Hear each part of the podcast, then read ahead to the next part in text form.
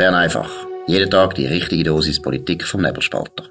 Immer auf den Punkt, immer ohne Agenda. Der Podcast wird gesponsert von Swiss Life, ihrer Partnerin für ein selbstbestimmtes Leben.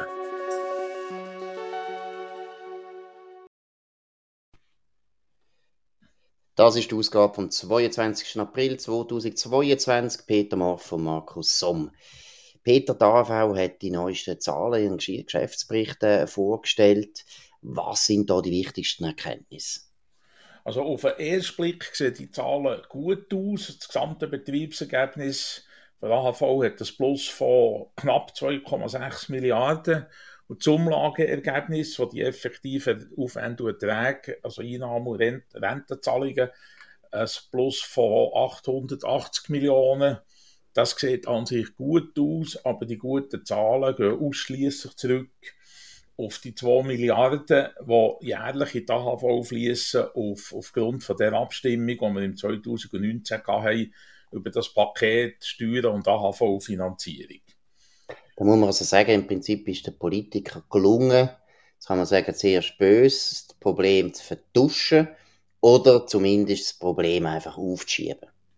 Ja, also vertuscht wird es nur vorübergehend, aufgeschoben wird also, es. Es wird schon in diesem Jahr, äh, kann man davon ausgehen, dass es wieder schlechter wird, weil äh, erstens wird das Betriebsergebnis, äh, das Anlageergebnis, Entschuldigung, nicht mehr so gut sein wie im letzten Jahr. Da hat man ein Anlageergebnis von fünf Komma drei Prozent erwirtschaftet und die Alterung der Bevölkerung wird sich weiter fortsetzen, sodass das Umlageergebnis äh, dann eher wieder wird schrumpfen.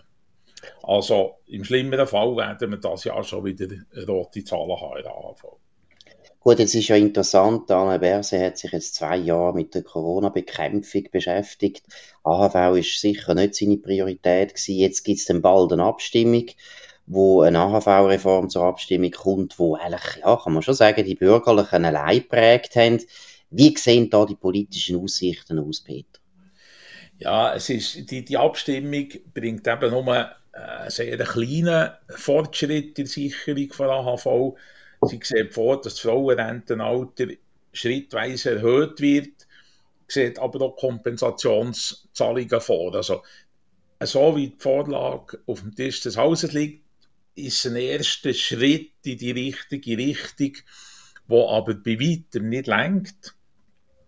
Und die, die Linken, die, die laufen Sturm dagegen und werden da ganz massive Kampagne machen. Ich habe den Eindruck, wenn man das gut macht von der bürgerlichen Seite, dann kann man die Abstimmung gewinnen. Und das wäre ja, jetzt muss man auch sagen, symbolisch wäre es natürlich ein wichtiger Sieg, oder, für die Bürgerlichen, weil es natürlich die Vetomacht von der Gewerkschaften ja in Frage stellen würde, jetzt eben bei einem Thema, wo man natürlich, das ist, finde ich, noch relativ raffiniert, die Bürgerlichen wissen, dass bis weit ins linke Lager eigentlich viele Leute finden, ja, das Rentenalter, Frau und Mann, kann man jetzt wirklich mal gleich machen. Wie wichtig wäre so ein symbolischer Sieg von den Bürgerlichen für die nächsten, für die nächsten grösseren und gröberen Reformen bei der A H V?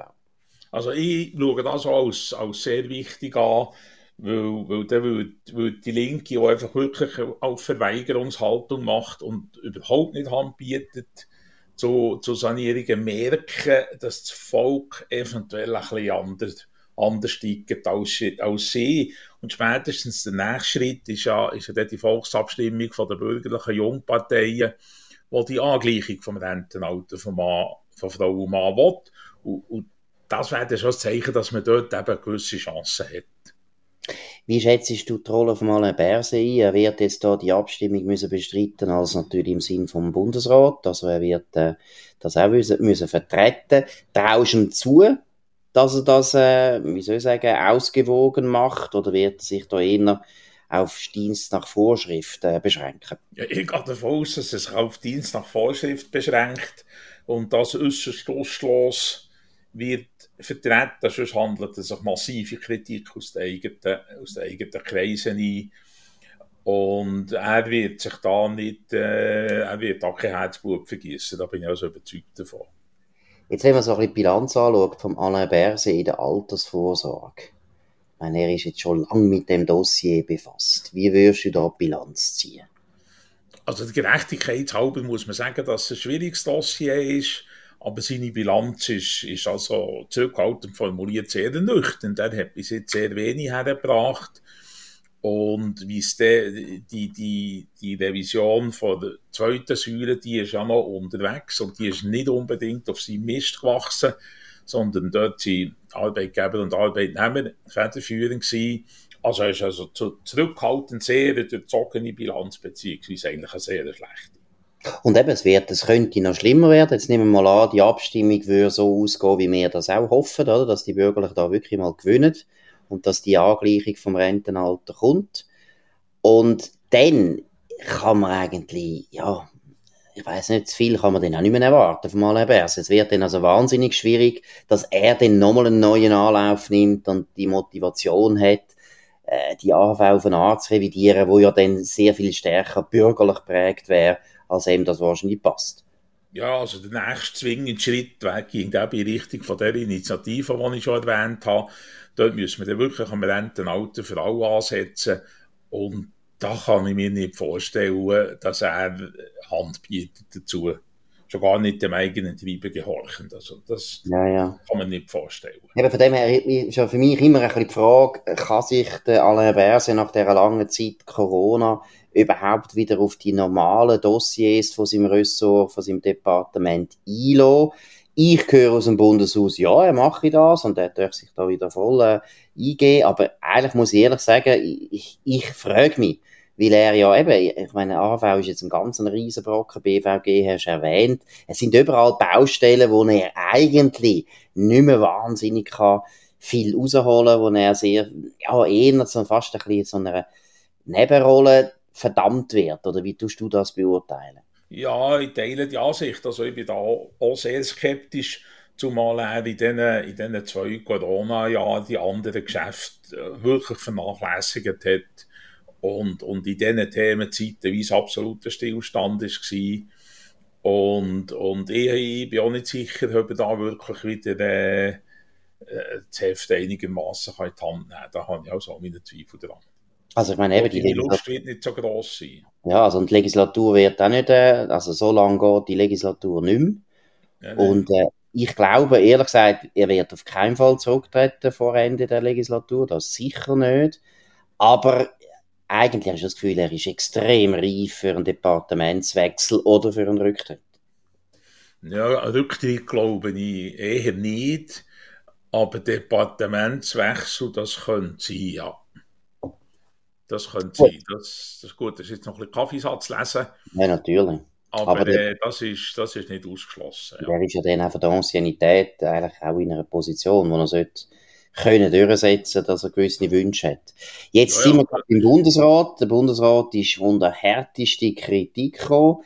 Geschäftsprüfungskommissionsdelegation, kurz genannt GPDel, hat anscheinend einen hochvertraulichen Brief geschrieben im Bundesrat, wo er die Ukraine-Politik ein bisschen beurteilt hat. Peter, was steht in dem Brief? Wie muss man den anschauen?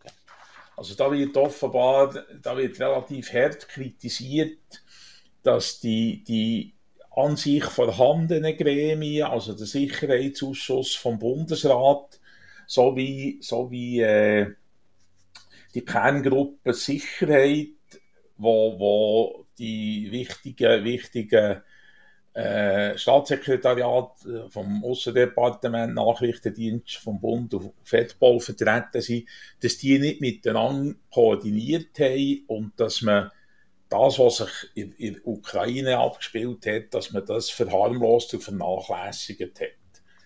Und natürlich kann man jetzt aus der sicheren Distanz das korrigieren, aber es ist in der Tat so, man hat schon das Gefühl, dass da die Zeichen der Zeit nicht erkannt worden sind und die Zusammen- Zusammenarbeit nicht funktioniert hat. Also ich glaube, da, da legt der Brief den Finger auf einen, auf einen Wunderpunkt.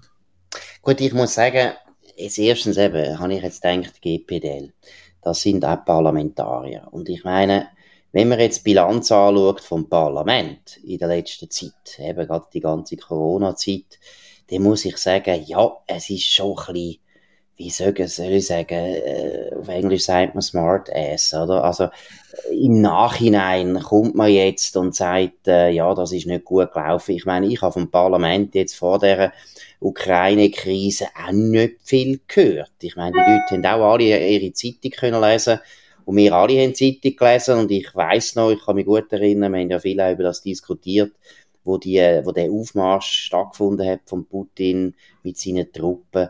Da haben ja eigentlich alle Leute gesagt, nein, nein und so. Und also auch gute Experten. Ich habe dort keine Parlamentarier gehört, die gesagt haben, ja, wir müssen jetzt da wirklich uns vorbereiten. Ja, das ist, das ist schon richtig. Und, und wenn man ehrlich ist, haben viele Experten gesagt, ja, das ist mehr Säbelrasseln. Äh, das, das stimmt schon.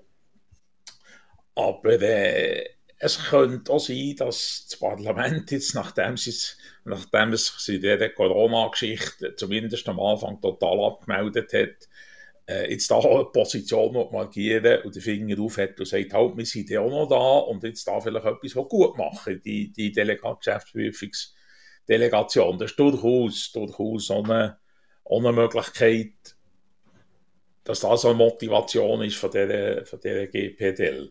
Also das glaube ich auch. Dass man das Gefühl hat, dass der Bundesrat wirklich nicht sehr glücklich äh, gehandelt hat.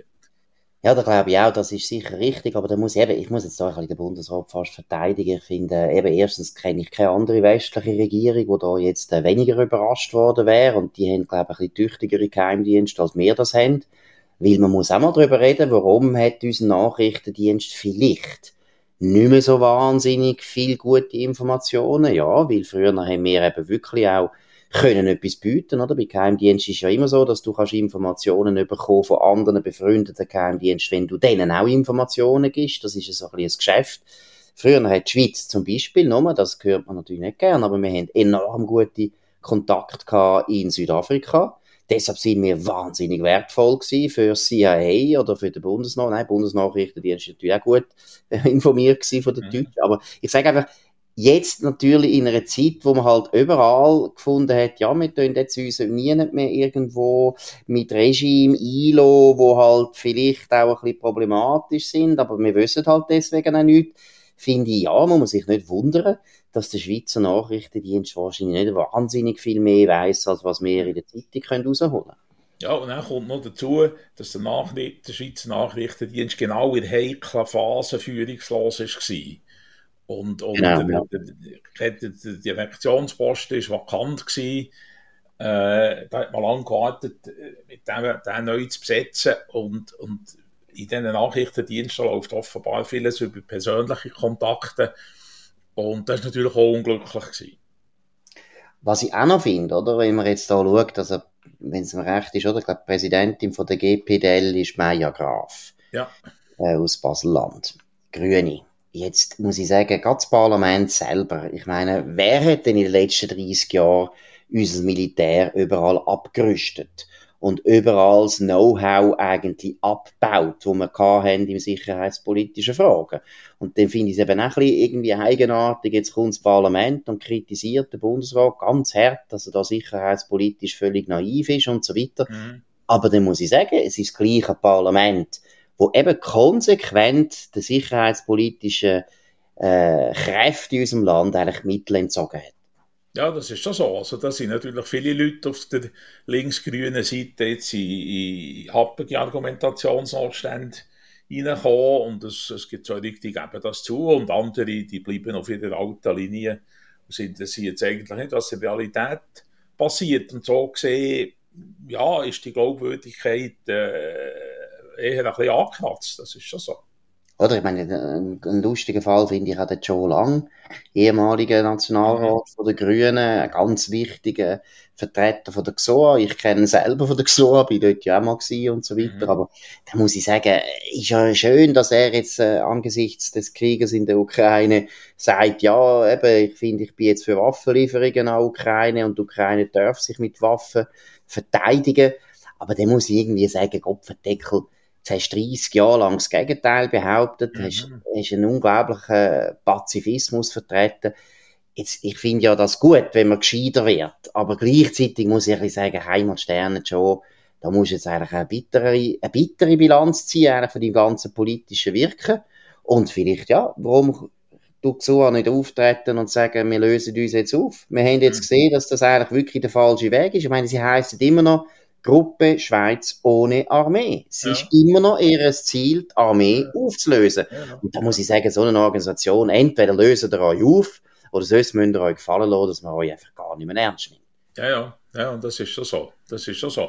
Da und, und man sieht da, man hat einfach zu lange hat man sich in, in Sicherheit gewiegt, man hat die Vergangenheit, die Zukunft extrapoliert, es gibt keine Konflikte mehr und nichts und, und hat ausblendet, was könnte passieren. Das ist natürlich auch eine, eine naive Haltung vom Bundesrat und auch von den linksgrünen Kreisen inklusive X O A und man hat sich da zu lange nach dem Motto, was nicht sein darf, ist nicht Äh, hinter diesen Positionen verschanzt, einfach mit der Realität leider Gottes nicht mal allzu viel zu tun haben. Absolut. Jetzt, die Realität ist auch äh, wichtig in Frankreich. An diesem Wochenende findet jetzt der zweite Wahlgang, die Stichwahl, statt in den Präsidentschaftswahlen. Emmanuel Macron, Amtsinhaber, verteidigt sein Amt gegen Marine Le Pen.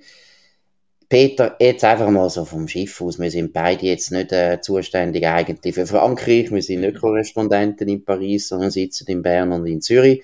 Trotzdem, Frankreich ist ein wichtiges Land für uns, für die Schweiz immer gewesen, seit Jahrhunderten. Was erwartest du? Jetzt einfach ganz so plump gefragt. Also, ich gehe davon aus, dass der, dass der Macron noch einmal gewählt wird. Ich bin ohne grosse Begeisterung, also der Macron hat ja, hat ja viele Ziele, die er sich gesetzt hat, nicht erreicht, aber ich denke, er ist doch eher noch besser als, als Frau Le Pen, wo man schon den Eindruck hat, dass die einigermaßen rückwärts gerichtet ist. Ich bin froh, muss ich nicht wählen, also ich, ich wäre da ein bisschen in einem, in einem Zwiespalt und dass es für die Schweiz könnte heissen, je nachdem wer gewählt wird, das ist noch schwierig zu beurteilen. Ich glaube, bei der Wahl Macron wird wahrscheinlich nicht viel ändern für die Schweiz. Bei der Wahl Le Pen ist es ah, ist ein bisschen Kaffeesatz lesen, was da könnte passieren. Absolut. Also ich sehe es auch so, ich glaube, die Wahrscheinlichkeit ist klein, dass sie gewinnt. Ich glaube, am Schluss ist es gleich klar, dass man eben die Herausforderung, die Le Pen jetzt seit Jahren bietet, einfach nochmal einmal ablehnt und ich muss jetzt ehrlich sagen, auch zu Recht. Ich finde, Le Pen ist also schon sehr eine unsichere Kantonistin. Ich finde, sie hat die gewissen Fragen, was Immigration zum Beispiel betrifft, mhm. hat sie recht, oder? Da hat Frankreich ein unglaubliches Problem und sie werden dem nicht Herr. Und auch der Macron, der ja eigentlich schon vor fünf Jahren auch relativ viel angekündigt hat, wie er bei der Immigration etwas machen will, hat jetzt auch nicht gerade wahnsinnig viel erreicht. Also ich würde ja. sagen, der Macron ist ein bisschen der Berset von Frankreich, oder? Immer, immer grosse Rhetorik, aber ja. es kommt nicht so viel raus, oder? Aber Le Pen, muss ich ehrlich sagen, da geht gar nicht. Die Wirtschaftspolitik wäre ja eine Katastrophe, die die bringen würden. Der Protektionist ist à la Française. Das sind sie jetzt schon. Aber wenn das noch härter wird, wird das noch absurder. Und Land das Land wird einfach verarmen, weiter verarmen. Das ist nicht ja. gut. Sie ist eine absolute Sozialistin in vielen Fragen eigentlich. Also Le Pen wäre meiner Meinung nach wirklich nicht gut für Frankreich, es wäre auch nicht für uns gut und es wäre, muss ich sogar ich sagen, als E U-Skeptiker, es wäre auch für Europa nicht gut, weil das gäbe jetzt in einer Zeit, wo wir wirklich den Krieg haben gegen Russland, gäbe das eine Unruhe und eine Spaltung in dem Europa. Ich meine, was die Le Pen jetzt gesagt hat, jetzt gerade kurz vor der Wahlen, ich meine, da müssen wir ja das Schlimmste befürchten und da ist, dort muss ich aber auch sagen, ich habe das Gefühl, sie selber glaubt gar nicht an Sieg. Weil ich finde, was sie jetzt da gesagt hat, finde ich so dumm. Also, oder? Man sagt, ja, ja. in Deutschland hören wir auf und bei der E U ist fertig. Aber die spinnt ja. Ja, sie, sie kommen ja auch ein bisschen in Probleme hinein, wenn sie alles das müsste umsetzen, was sie gesagt hat. Und ich glaube auch aus diesen Gründen, die du gesagt hast, bezüglich E U, ich teile die Einschätzung. Ich glaube, die, die Linken in Frankreich, die, die wählen, die schlucken die Kröte Macron wahrscheinlich noch einmal. Also das würde ich das Gefühl. Also für die, für die werden, werden die Le Pen viel zu grösser worden. Absolut. Und eben muss man halt mal auch deutlich sagen, Le Pen ist einfach ein Name, der meiner Meinung nach politisch so viel Hypotheken mit sich trägt. Also ich, ich fände es gut, wenn Marine Le Pen jetzt verlieren würde. Besser wäre, deutlich verlieren, dass sie endlich aufhört, weil, mhm. das muss man ja schon sagen, und wir haben ja das gleiche Problem auch in Deutschland, dass man nämlich eben als Schweizer muss sagen, ich bin froh, dass ich nicht muss wählen muss, weil ich weiss gar nicht, was wählen. Ja, ja. Ich, oder? Das ist schon, also mir geht das in Deutschland auch so, oder? In Deutschland weiss ich viel, Gott den Deckel, was willst du da noch wählen? Und es ja. kann nicht sein, dass so ein grosses Land wie Frankreich keine ernstzunehmende Opposition mehr hat, die eine Alternative ist zu der Regierung. Weil das ist ja der Witz von der Demokratie, dass du kannst eine Regierung auswechseln, wenn du das Gefühl hast, hey, die können jetzt das Zeug nicht mehr erreichen, was ja. ich gerne hätte. Aber ja. so ist es immer blockiert. Ich meine, das Land ist jetzt blockiert.